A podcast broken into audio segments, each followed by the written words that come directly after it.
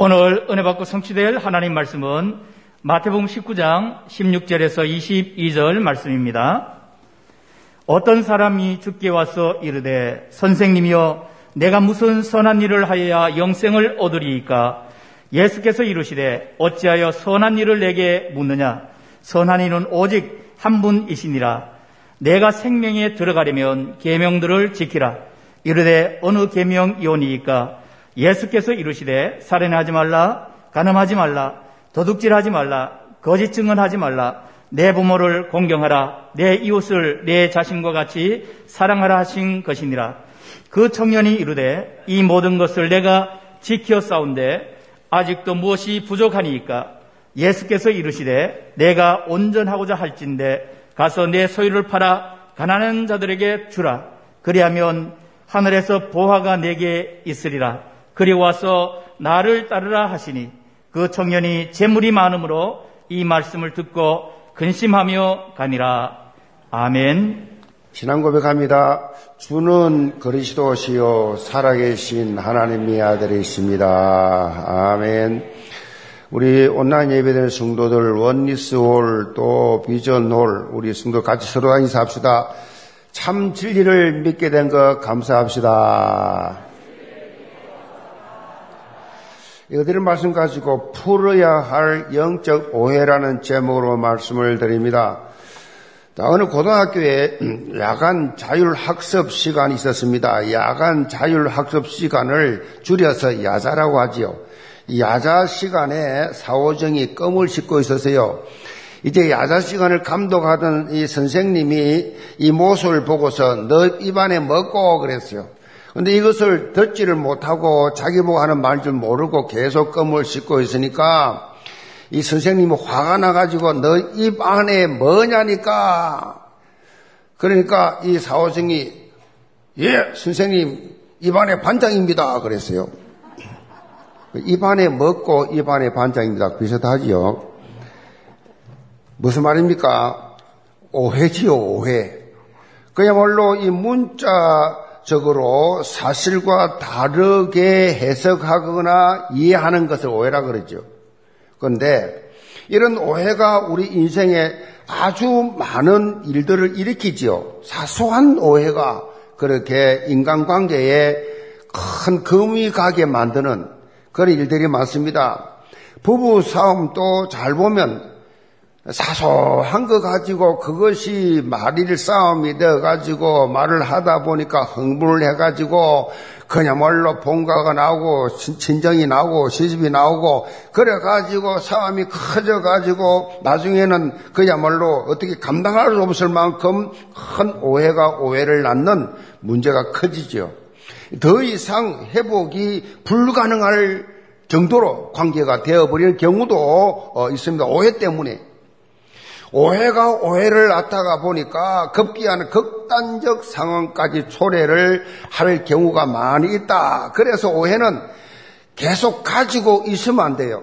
오해는요, 빨리 해결해야 됩니다. 오해는 이걸 풀어내야 돼요. 그런데 영적인 삶에 있어서도 이런 오해를 하는 경우가 너무 많아요. 성경이 말하는 진리를 제대로 알지 못하고 잘못 되는 겁니다. 잘못 이해한 겁니다. 그래서 그것이 그야말로 선입견, 편견, 고정관념에 빠져가지고 영적으로 이 오해가 되면, 영적 오해가 생겨버리면 믿음의 성장이 안 돼요. 믿음의 성장이 안 되니까 영적인 영향력을 세상에서 입을 수가 없는 거예요. 오늘 본문 말씀 보면 한 부자 청년이 나옵니다. 이 청년은 한마디로 하나님이 원하시고 기뻐하시는 신앙생활의 참모습을 알지를 못하고 큰 오해를 하고 있었던 사람이에요. 신앙생활을 같은 하나님을 믿는데도 오해하는 사람들이 많아요. 신앙의 오해, 신앙생활의 오해. 그런데 예수님을 만났지만은 그 오해를 푸는 데 있어서도 실패했어요. 예수님 만났는데도 실패했다니까요. 성경에 나와 있는 많은 어, 안타까운 장면들 있지만 오늘 이 장면처럼 안타까운 장면이 없어요. 오늘 본문은 영적인 삶을 사는 데 있어서 쉽게 오해할 수 있는 두 가지 부분이 있습니다. 신앙생활 하는데 두 가지 부분. 오해 많이 하고 있어요. 불신자들이, 종교인들이. 그 하나가 뭐냐? 영생에 대한 부분이. 영생에. 또 다른 하나는 물질에 대한 부분입니다. 이 두 부분은요, 사단의 핵심 공격 이 대상이에요. 이 통로입니다. 이 두 가지를 아주 핵심적으로 공격하고 있어요. 이 두 부분에 대한 오해가 풀리지 않으면 영적 성장이 일어나지 않기 때문에 어떻게 하시든지 계속 오해 가운데 있도록 사단은 많은 사람들에게 지금 공격을 계속하고 있다라는 것입니다. 영계 모든 성도들 오늘 말씀을 통해서 영적 성장을 위한 잘못된 오해를 푸는 시간 되기 바랍니다. 그리고 여기에서 더 나아가서 여전히 지금 또 영적 오해에 빠져 있는 불신 영혼들, 많은 종교인들 살리는 그런 자리까지 나가기를 주님을 축복합니다. 그럼 첫째로 영생에 대한 오해입니다. 16절입니다. 어떤 사람이 죽게 와서 이르되 선생님이여 내가 무슨 선한 일을 하여야 영생을 얻으리까? 자, 이 부분에 보면 한 사람이 소개되고 있는데 이 사람은 세상적으로 볼 때 부를 것이 없어.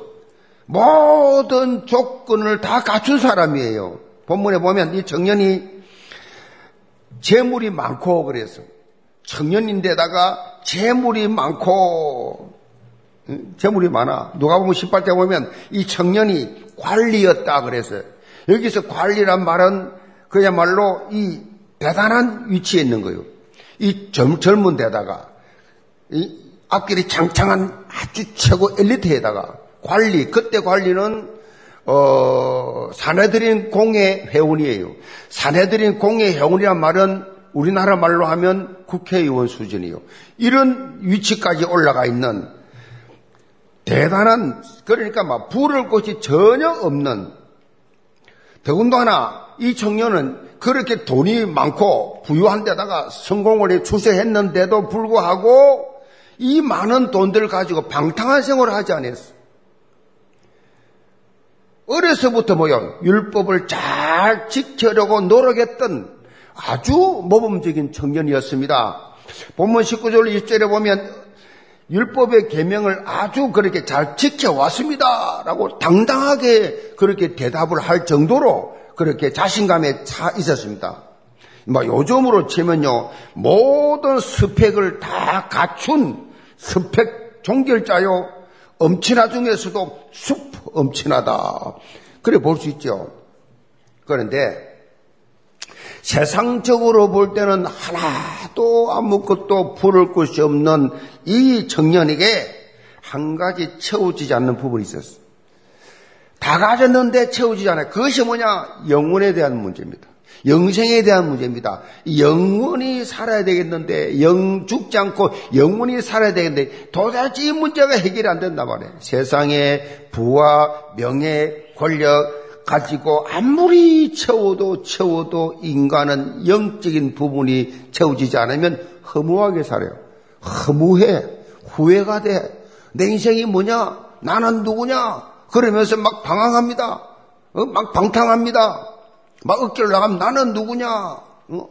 내 인생은 뭐냐? 그렇게 열심히 살았는데, 거다 가졌는데, 뭔가 허무해요. 왜냐? 인간은 영적 존재이기 때문에, 인간에게만 영혼이 있기 때문에 이 부분에 만족이 되지 않으면 결코 세상 것 다 가져도 행복할 수가 없어요. 왜냐? 하나님께서 원래 인간을 창조할 때 하나님이 그렇게 장치를 해놨다니까. 그뭐 질문할 수가 없어요. 왜 그랬냐 묻지 마세요. 창조주가 그래 해놨어요. 하나님을 찾도록 평생 하나님을 섬기도록 만들어 놨어요. 그래서 물리학자요, 철학자요, 과학자요, 신학자인 파스칼이 인간 마음 속에 하나님이 공허를 집어넣어 놨다. 다 가져도 만족이 없도록 해놨다. 그렇게 밝혔어요. 본문의 청년도 뭔가 허전하고 공허한 부분을 지금까지 자신이 살아온 세상의 삶의 방법으로 채우려고 채우려고 노력을 아무리 해도 이것이 안 채우죠. 이 고민을 하다가 예수님에 대한 소문을 들었어요. 예수님에 대한 소문, 하나님의 아들이요, 인간들에게 영생을 주는 하나님의 아들 메시아가 왔다. 이 소문을 듣고 찾아갔습니다. 선생님이요. 내가 무슨 선한 일을 하여야 영생을 얻으리까? 라는 질문이. 이 질문을 보면 이 청년이 영생에 대해서 뭐요? 한참 오해를 하고 있는 겁니다. 이 청년은 영생을 뭐요? 어떤 선한 행위, 어떤 선한 행위와 노력을 통해서 얻을 수 있다고 생각을 하고 있는 거예요. 내가 무슨 선한 일을 더 해야 영생을 얻겠습니까? 이거는 비단 이 사람만의 문제가 아니요. 그 당시 유대인들은 다 이런 생각을 하고 있었어요. 아니, 지금 또 모든 종교인들은 이렇게 생각하고 있어요. 무슨 선한 일을 해야, 착한 일을 해야지. 어? 전도를 하다 보면 그런 말을 하지요. 예수 믿으세요. 그러니까, 아이고, 나는 남의 독질한 적도 없고, 거짓말한 적도 없고, 나는 내 양심껏 살아서 좋은 곳이 있으면 나 좋은 데 갈 거야. 나 그 소리 많이 들었어요. 나이 들수록 더 그래, 나이들. 할아버지 사람 물어보면, 아이고, 나 평생에 나 정직하게 살았어. 전부 다 뭐요? 맞는데 다 틀리잖아요. 영생 얻는 길이 자기들이 열심히 노력해서 착하게 살면 되는 그런 생각으로 인간의 입장에서 볼 때 충분히 그렇게 말할 수 있습니다. 그러나 예수님께서는 이런 생각이 하나님 앞에서 아주 잘못된 것임을 말씀하고 있어요. 17절입니다. 예수께서 이르시되 어찌하여 선한 일을 내게 묻느냐 선한 이는 오직 한 분이시니라 너가 생명에 들어가려면 계명을 지키라 그랬어요. 어찌하여 선한 일을 내게 묻느냐 선한 이는 오직 한 분이시니라. 이 말씀이 무슨 뜻이냐? 이 청년이 생각하고 있는 선함의 기준입니다, 지금.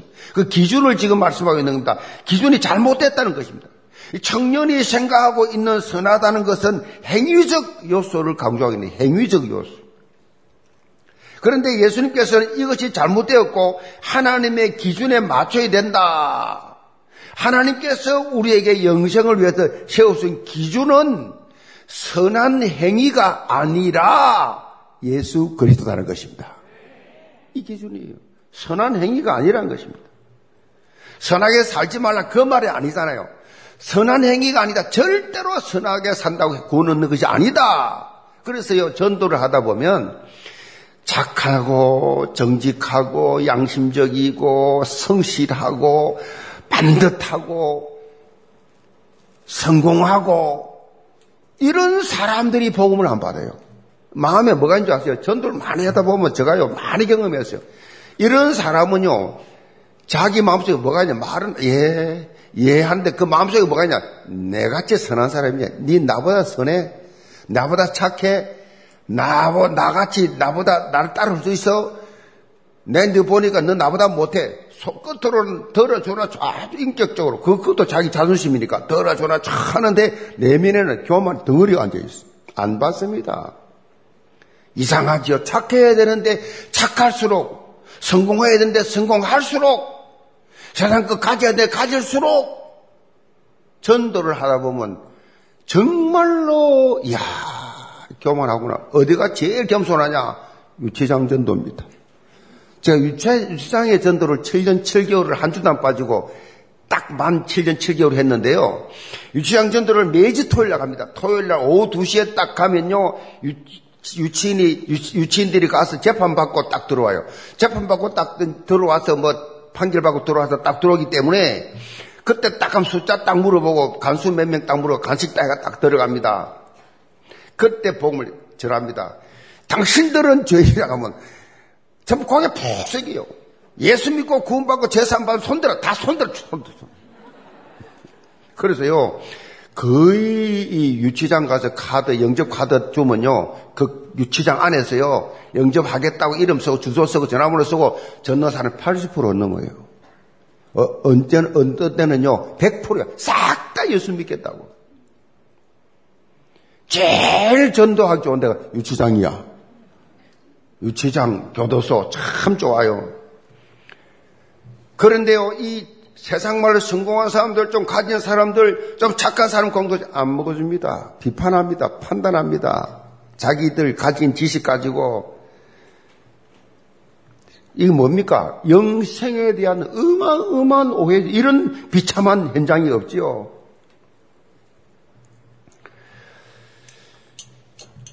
이 청년이 생각하고 있는 이 선함의 기준이 잘못됐다는 것입니다.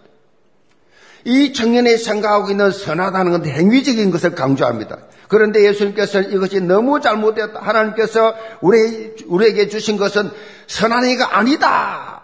로마서 3장 3절에 모든 사람이 죄를 범하였음에 하나님의 영광 이르지 못하더니 모든 사람이 죄를 가졌기 때문에 하나님 앞에 설 수가 없어. 모든 사람이. 싹 다. 이사야 64장 6절에 보면은 인간의 의는 다 더러운 누더기다 그랬어. 더러운 옷이다. 인간의 의라는 게 착하게 사는 게, 성실하게 사는 게, 거짓말을 하지 않고 죄지지 않고 사는 것이 얼마나 힘듭니까? 그런데 그런데도 불구하고 거기서 다른 사람보다 작게 짓는다? 얼마나 힘듭니까? 저 사람은 내보다 훨씬 못돼. 저 인간은 저 나보다 훨씬 죄 많이 지었어. 저 인간 아주 나쁜 놈이야. 그렇게 정지하는 그 인간 더 나쁜 놈이에요. 똑같은 죄인 다 죄를 지었어. 죄를 지었, 죄 없는 사람이 없어. 그렇죠? 나도 죄인, 너도 죄인인데, 죄인이 죄인을 보고 나보다 더 많이 죄 지었다가 흉보고 저주하고 욕하고 비방해. 똥은 많이 사나 작아 사나 똥은 똥이요 그냥. 큰 똥 작은 똥까지 싸우면 무슨 의미가 있냐고. 더럽고 냄새나죠. 더러운 누더기다. 더러운 인간은 의를 주장하는 거. 근데 이거 사람들이 다 속고 있거든. 아무리 인간적 기준에서 착한 행위를 했다 하더라도 권원적인 죄, 근원적인 죄, 원죄, 자범죄 해결할 길이 없어요. 죄는 말이죠. 죄는 죄 해결은 나의 죄를 씻기는 예수의 피밖에 없네 그랬어요. 인간이 지은 원죄, 자범죄, 죄 해결을 하는 것은 예수 십자가의 보혈의 피밖에 없어요. 다른 노래가 없단 말이에요. 아무리 인간적 기준이라도 아무리 선한 일을 해도 소용없습니다. 하나님께서 선악, 하나님 앞에 선하기 위해서는 뭐야? 죄 문제 해결돼야 돼. 하나님 앞에 서기 위해서는 죄 문제 해결돼야 돼. 오늘 본문 말씀 통해 영생에 대한 성경적 정의를 정확하게 인지하는 것이 필요한데요. 디도스 1장 2절에 보면 영생은 거짓이 없으신 하나님이 영원 전부터 약속하신 것이다 그래요. 영원 전부터. 영생은 인간이 만든 것이 아니라 창조주 하나님이 영원 전부터 계획하셨던 것이다. 인간에게 영생을 주기 위한 계획이 되어 있었어요. 그리고 요한복음 17장 3절에 보면 영생에 대한 종합적 정의가 딱 나와 있어요. 영생은 곧 유일하신 참 하나님과 그의 보내신 자 예수 그리스도를 아는 것이니라. 여기서 안다 이 말은 기식적 이해가 아니에요. 여기서 안다 이 말은 연합을 말해요. 연합. 예수 그리스도와 한 몸 된 연합. 예수를 안다. 불신자도 알아요. 예수 그리스도를. 예수 그리스도 뭐 다 알지요. 그 안다가 아니요. 예수 그리스도와 한 몸 된 주님을 영접해서 그분을 모시고 사는 사람. 아멘. 그걸 안다. 야다라고 합니다. 그리고 디도서 3장 5절에 보면 이 영생은 어떠한 인간의 행위로 지은 것이 아님을 밝히고 있습니다. 우리를 구원하시되 우리가 행한 바 어려운 행위로 말미암지 아니하고 오직 그의 긍휼하심을 따라 중생의 시슴과 성령의 새롭게 하심으로 하셨나니 우리 구주 예수 그리스도로 말미암아 어렵다 하심을 얻어 영생의 소망을 따라 상속자가 되게 하려 하심이라. 우리가 영생의 소망을 가지는 것은요 결코 우리 행위가 아니에요. 우리 행위가 아니에요. 예수 그리스도의 십자가 대속과 부활을 통해 주어지는 거예요. 행위가 아니라니까요. 저는 교회를 모태로 다니시면서도 이거 행위 부분들에서 이게 확실한 이 어, 영생에 대한 비밀을 몰라가지고 어, 한 번은 금식을 했는데 하, 산에 가서 3일 동안 예비 금식하고 산에 무축산 기도회라고 김해 있습니다. 기어가 올라가는 게 2시간 이상 걸려요. 그건 길이 없습니다. 차도 없습니다. 산이기 때문에 전봇대 보고 전봇대를 보고 처음으로 가는 길인데 전봇대를 보고 올라가면 전봇대, 전봇대를 보고서 쭉 올라가는데 2시간 이상을 2시간 반이 걸렸는데 한여름에 올라가는데 얼마나 힘듭니까? 그렇게 짐을 지고 올라가서 그렇게 3일 금식을 탁 하니까 일주일이 했잖아요. 딱 하고 내려오니까 내가 그렇게 보이더라고. 딱 하고 내려오는데 어느 정도 교만이 오냐? 목사님도 우습게 보여. 아, 평가가 나, 평가. 나는 금식하고 일주일 금식하고 왔는데, 그것도 산 넘어 산에 그냥 자연 동굴에, 자연 동굴에 들어가서 아무것도 없고 주전자 하나만 딱 들고 일주일 동안 그 있다가 오니까 세상이 다 더러워 보여. 3일 지나니까 말짱 흔들이요. 사람이요, 얼마나 이 교만이 얼마나 쉽게 찾아오는지 영적 교만이 오면요, 들리지도 않아요. 설교도 안 들려요. 어리도 봐. 내가 이 종교 생활이 그런 거예요. 도 닦는다고 탁 산에서 막 몇 년 동안 수도한다고 있다고 나오면요, 뭐 자기 외에는 다 죄인이야. 다 구득이야. 다 더러워. 종교 생활하는 사람들이 엄청난 교만이 있습니다. 종교와 복음의 차이. 이거 아셔야 돼요. 종교인들은 어떻게 말합니까? 산의 정상에 올라가, 올라가는 길은 여러 길이다. 이 길로도 저 길로도 다 가능하다. 이게 뭐예요? 이게 종교다원주의예요. 모든 종교는 구원이 있다. 불교도, 천주교도, 모슬렘도, 기독교도, 모든 응? 종교는 다 구원이 있다. 그래서 다 모이는 거예요. 모든 종교 다, 러시아 정교회, 뭐서 히랍 정교회 다 모여.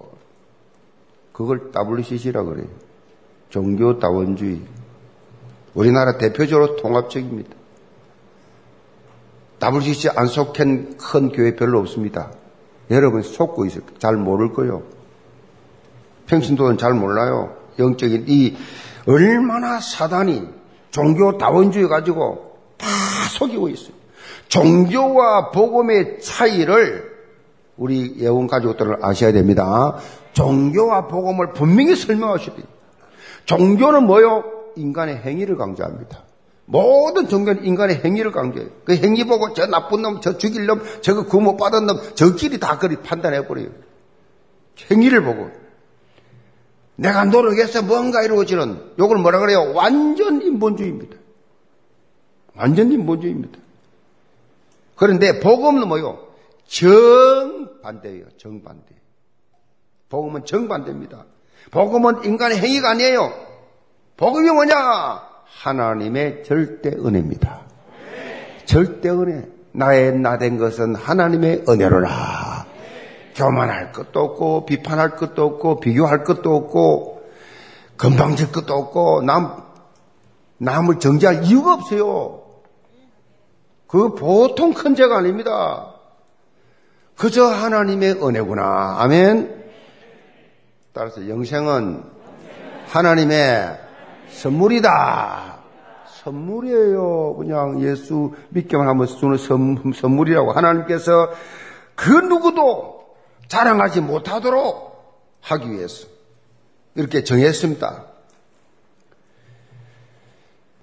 성경을 말합니다. 또 증거는 이것이니 하나님이 우리에게 영생을 주신 것과 이 생명이 그의 아들 안에 있는 그것이니라. 아들이 있는 자는 생명이 있고 하나님의 아들이 없는 자는 생명이 없느니라. 뭐만 있으면 돼요? 아들.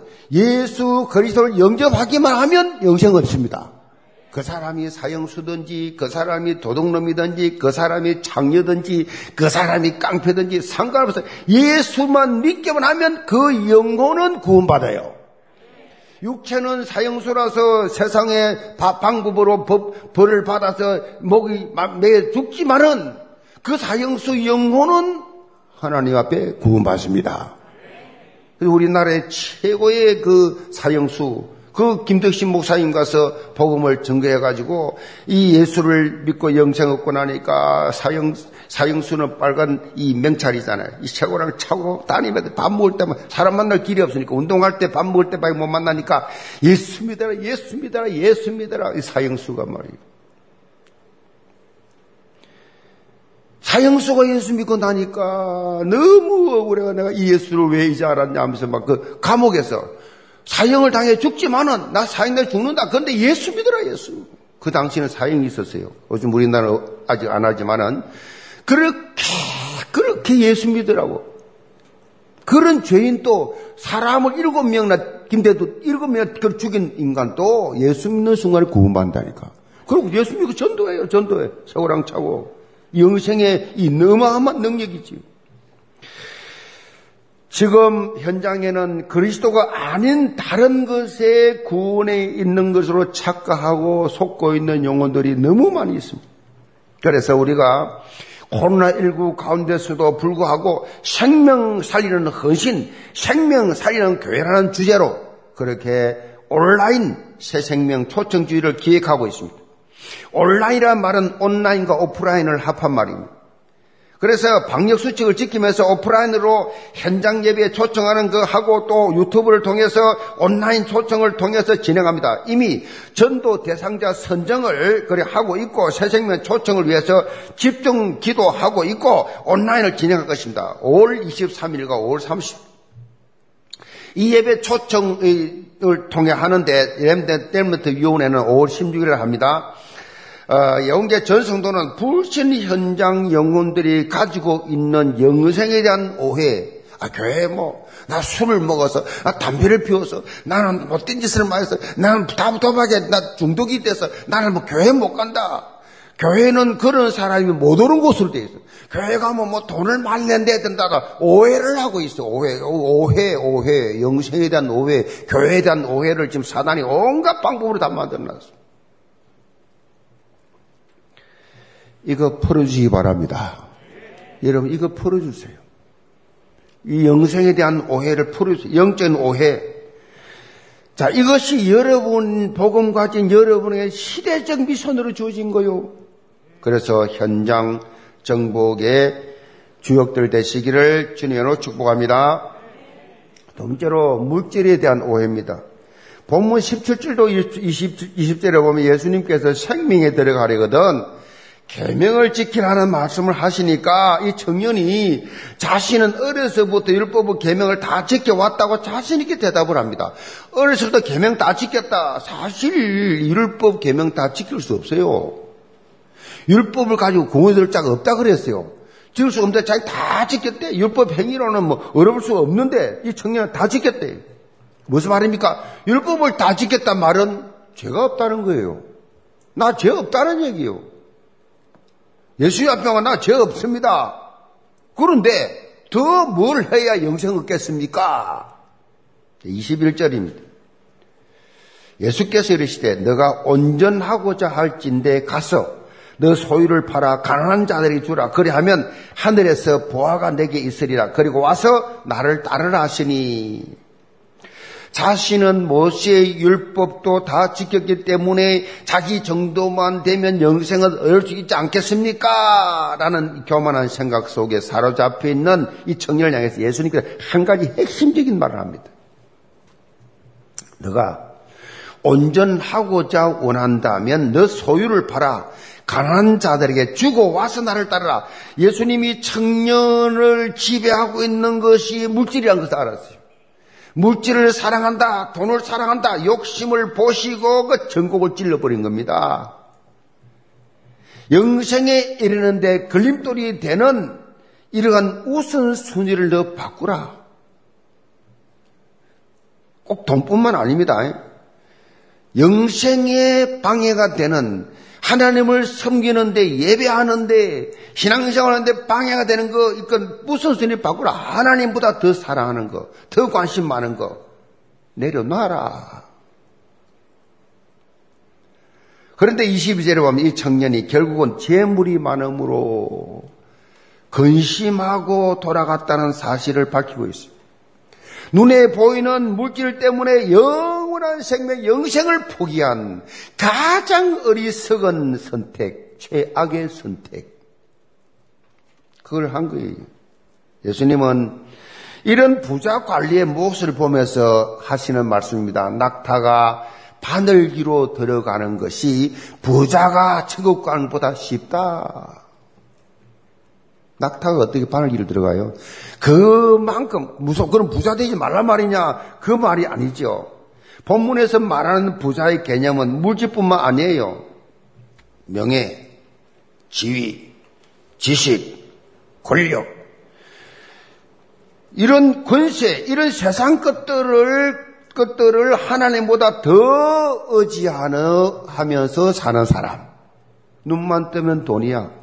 어떻게 하면 돈 많이 벌지? 어떻게 하면 내가 출세를 하지? 어떻게 하면 내가 성공하지? 요런 관심만 밖에 없는 사람. 요런 사람은 하나님보다 그것을 더 의지하는 것. 그게 우상이요. 영혼을 바라보지 못한 어리석은 사람들의 표상입니다. 예수님께서는 이런 부자 청년의 모습과는 정반대로 물질에 대한 어떤 생각을 가지고 있느냐, 있는지를 정확하게 설명을 하세요, 여기서. 29절입니다.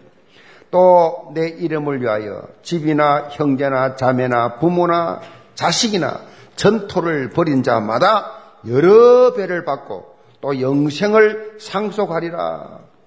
이 말씀은 부모, 형제, 자식 무조건 다 그렇게 버리라 그 말이 아니잖아요.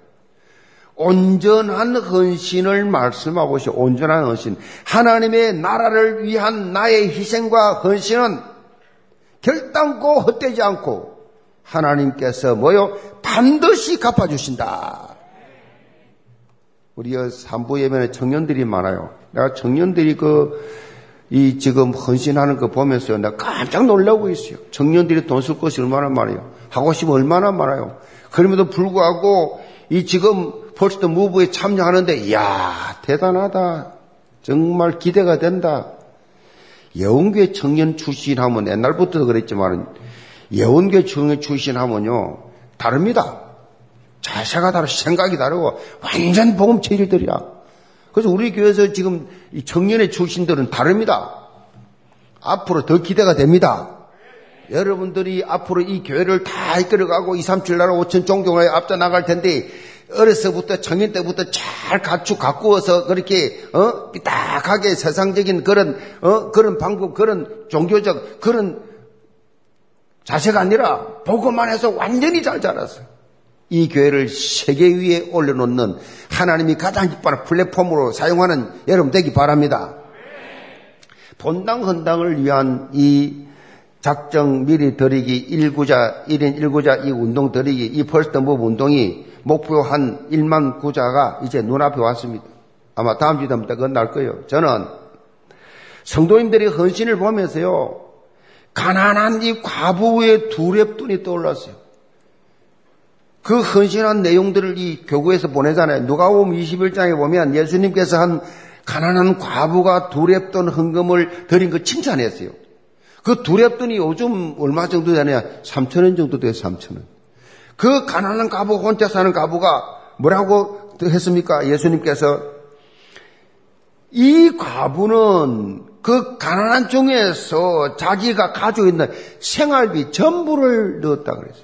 생활비 전부를 넣었다. 사람들이 볼 때 가장 가치 없는 것 같지만은 예수님께서는 그 헌신의 가치를 부여해 줬어요. 자, 이런 어, 두렵던 헌신이 작정 헌금 일구자 미리 드리 운동에 많이 있어요. 어느 장애인은요, 일구자 하려고, 일구자 하려고, 그게 사실은 장애인으로서는 부담이잖아요. 그거를 하려고, 이래 막 기도하면 뭐하고, 아, 일구자가 들었다. 그 기쁨을 적었더라. 뭐 많아요. 하나님께서 이런 중심을 대한 이 헌신을 보시면서 여운교회를 모여 237 나라 5천 종족 구원에 대표적으로 사용하실 것이다. 돈 많은 사람들을 볼 때 그 돈입니까? 하나님 뭐 보십니까? 그 없는 중에 중심 보신다고. 우리 교회 성도들은 단 한 명도 희한하지요. 이 정도 교회 되면 또 부자라도 그래도 좀 있어야 될 거 아니요. 그 희한하지 하나님 하시는 게 단 한 명도 없어. 다 고만고만해. 개미 군단들. 뭐 예를 들면 내가 어, 어, 어, 어 장로 야 장로 저 저 저 얼마 좀 도와줘 해야 하고 싶은데 그렇게 하고 싶어 사람이 없어. 그렇게 마음 편하게 어, 좀 저거 좀 도와주라. 예 할 사람이 없어. 야 하나님 왜 이렇게 하시나? 하나님이 전 성도 한 놈도 바라보지 말고 힘을 합쳐서 저의 뜻을 이루라는 것입니다. 전부 다 한 마음 한 뜻을. 하나님 계획이 없어서 못한 게 있습니까 우리가? 없지만은 못한 게 없어요. 다 하고 있어요. 아멘. 앞으로 더 크게 할 거예요. 우리 영계전 성도는 복음을 위한 이 헌신의 시간표에 기쁨과 감사함으로 하나님께 들을 수 있는 복음 경제가 회복되었습니다. 하나님 나라 확장의 주역으로 다 쓰임 받기를 주며 축복합니다. 결론입니다. 뉴로빅이라는 운동이 있습니다. 뉴로빅은요, 뇌신경 세포, 세포인 뉴런과 에어로빅을 합한 말이에요. 그래서 이 뉴런, 이 뉴런 운동, 단련하는 운동인데, 이건 뇌 노화를 낮출 수 있는, 뇌의 노화를, 뇌의 노화가 20대부터 시작됩니다. 19지나 20대부터 팍팍팍팍 그냥 뇌 노화가 시작돼요, 벌써. 그러니까, neurobic, 이건요, 평소에 무슨 뜻인가 하면 익숙하지 않는 행동하는 겁니다. 하지 않는 행동, 반대로 하는 겁니다. 익숙하지 않는 행동. 이런 걸 하게 되면 기억과 관련이 있는 전두엽이 활성화되면서 뇌 전반의 노화를 늦추는 효과가 있다. 이런 연구 결과가 나왔어요. 자, 일상생활 속에서 실천할 수 있는 뉴로빅이 뭐냐? 눈 감고 식사하기. 뒤로 걷기. 뒤로. 이 러닝머신을요, 30 이하로 놓고 걸음, 걸어가요, 이렇게. 뒤로, 뒤로 걷기, 뒤로 걷기. 안 하던 거. 안 서는 손을 가지고 머리 빗기, 양치질하기. 안 서는 손. 그럼 내가 확 그렇게 긴장을 해서 이, 이, 효과 있게 효과를 준다는 것입니다. 눈 감고 식사하면서 눈 감고 음식 냄새 맡기 뭐 이런 거. 어떤 냄새 맡을 시간이 없어요. 들어가자마자 바로 다 넘어가니까. 예를 들면은 안 하던 걸 해봐라는 얘기. 제가 이 말씀 드립니까? 우리는요, 영적인 삶에서 성장을 하기 위해서는 평상시 하던 생각과 다른, 요즘 메시지 나오죠. 역, 역발상, 역발상 자리에 나가요. 안 하던 거. 전혀 안 하던 거. 역발상. 이 코로나19가 지금 역발상이에요.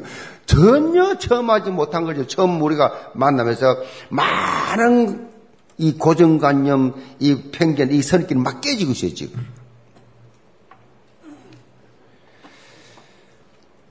여러분, 영적 오해를 하는 이유가 뭐냐? 자기 가진 교회에 대한 개념입니다. 자기 가진 이 편견, 이 고정관념. 이 오래 다닌 교회 오래 다닌 사람들은요, 예배 순수만 바뀌어도 이상하다, 이 교회는. 왜 사, 광고를 먼저 하지? 광고는 설교 다 끝나고 하는데 이상한데. 예배 순수만 바뀌어도 이상해. 이런 고정관념, 그 본, 본문화 관계, 그과 관계 없는 거거든. 그런 것들이 많이 있어요. 우리 깔려 있어요. 여러분은 언제나 강단에서 선포해야 되는 말씀이 기준되기 바랍니다.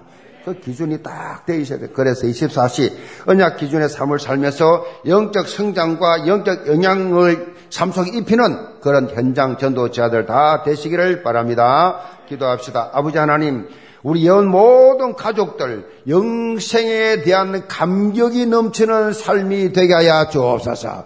영생 주신 하나님께 감사하는 기도가 있게 하여 주옵소서. 영생을 모르고 오해하고 있는 저 많은 불신자 종교인들에게 영생을 증거하는 전도자들이 되게 하여 주옵소서. 예수 선 받들어 기도합니다. 아멘.